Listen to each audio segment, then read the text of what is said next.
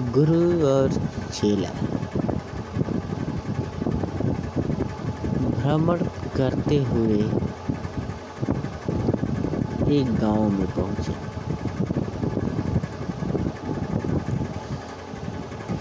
जिस गाँव में गए, वहाँ के लोग अपनी दिनचर्या और काम में बहुत व्यस्त थे गाँव में कोई आए, जाए। वहाँ के लोग अशिक्षित थे किसी को किसी से कोई मतलब नहीं था। जब गुरु और चेला उस गाँव में पहुँचे तो चेला ये सब देख करके बोला, गुरुजी, हम यहाँ आए हैं। और हमें देखने के लिए कोई नहीं। न हमारी सेवा, सत्कार, सब अपने दिनचर्या में ही व्यस्त।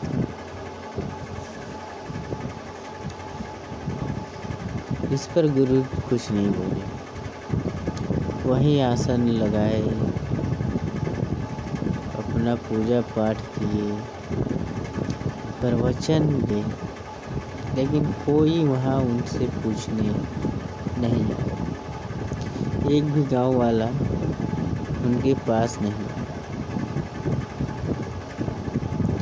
जैसे तैसे रात बीती, फिर सुबह हुआ। अपना पूजा पाठ किए और चलते समय गुरु ने आशीर्वाद दिया कि गाँव जितना है, उतना में ही बस जाए। ये आशीर्वाद देकर चल दिए चेला की यह बात अच्छी नहीं लगी। फिर भी कुछ बोले बिना चुपचाप अपने गुरु के साथ चल।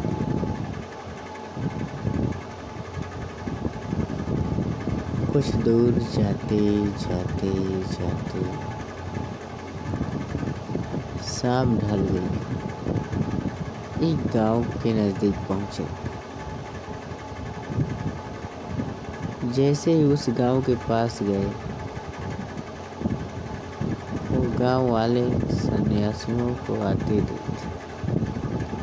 उनके सेवा सत्कार में जुट गए। गाँव में आते उनकी सेवा सत्कार किए।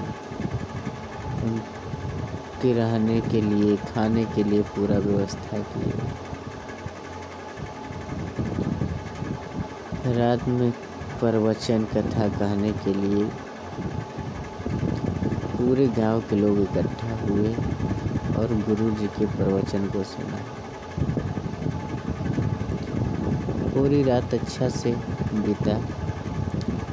सुबह सभी लोग गुरु से आशीर्वाद लिए और चले गए। गुरु जी निकलते समय दोनों हाथों से आशीर्वाद कि ये गाँव पूरा बिखर जाए। तिनका तिनका हो जाए। ये बात कह कर के जैसे ही चले। ये बात चीला को ना गवारा गुजरा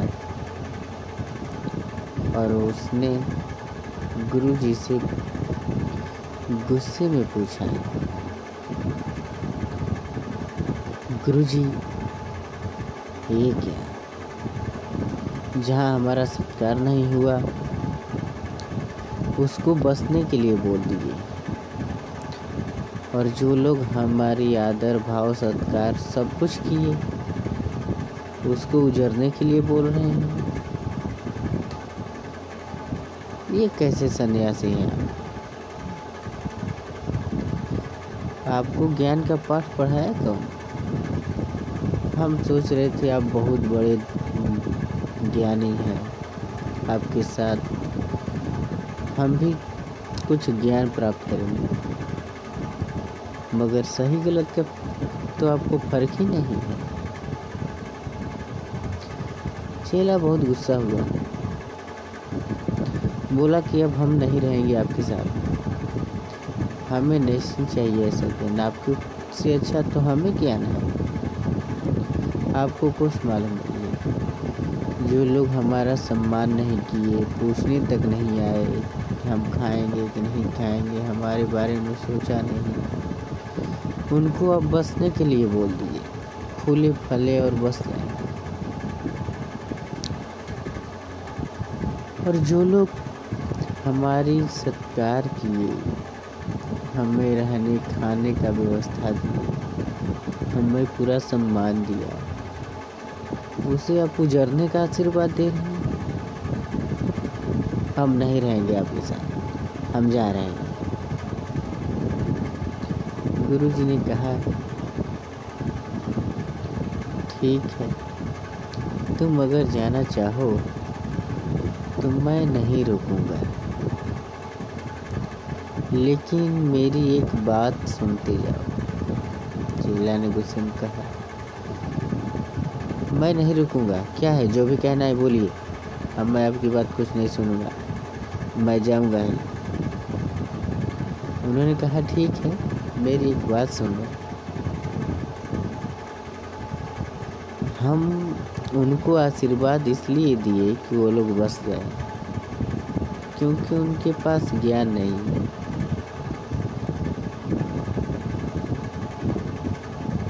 वो शिष्टाचार से विहीन है। समाज के तौर तरीके शिष्टाचार के बारे में कुछ मालूम नहीं। इसलिए हम उनको बसने के लिए बोल दिए हैं कि जितने में है, उतने में ही बसे रहें। ताकि दूसरी ओर नहीं जाए, जो अपना शिक्षा फैलाए। और इन्हें इसलिए बोला है, उजड़ने के लिए, कि ये शिक्षित हैं। ज्ञान की भंडार है, शिष्टाचार है। इनके पास सब कुछ है।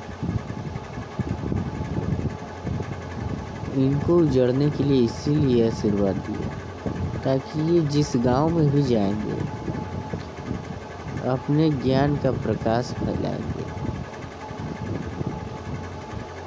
और इनके ज्ञान के प्रकाश से एक ही गाँव नहीं कितनी गाँवों को उजागर करेंगे तो सन्यासी, केवल एक घर, एक गाँव के भला के बारे में नहीं सोचता। सन्यासी का मतलब होता है पूरा विश्व उसके लिए अपना घर होता है। वो पूरा विश्व के कल्याण के बारे में ही सोचता है। इतनी बात जैसे ही चेला ने सुना, गुरु के चरणों में गिर गया और ज़ोर से रोने लगा। अपनी अज्ञानता के लिए क्षमा मांगने लगा। फिर गुरु ने उसे उठा लिया और सीने से लगा लिया। और गुरु की भी आँखें भर आई और फिर दोनों आगे पथ के लिए चले।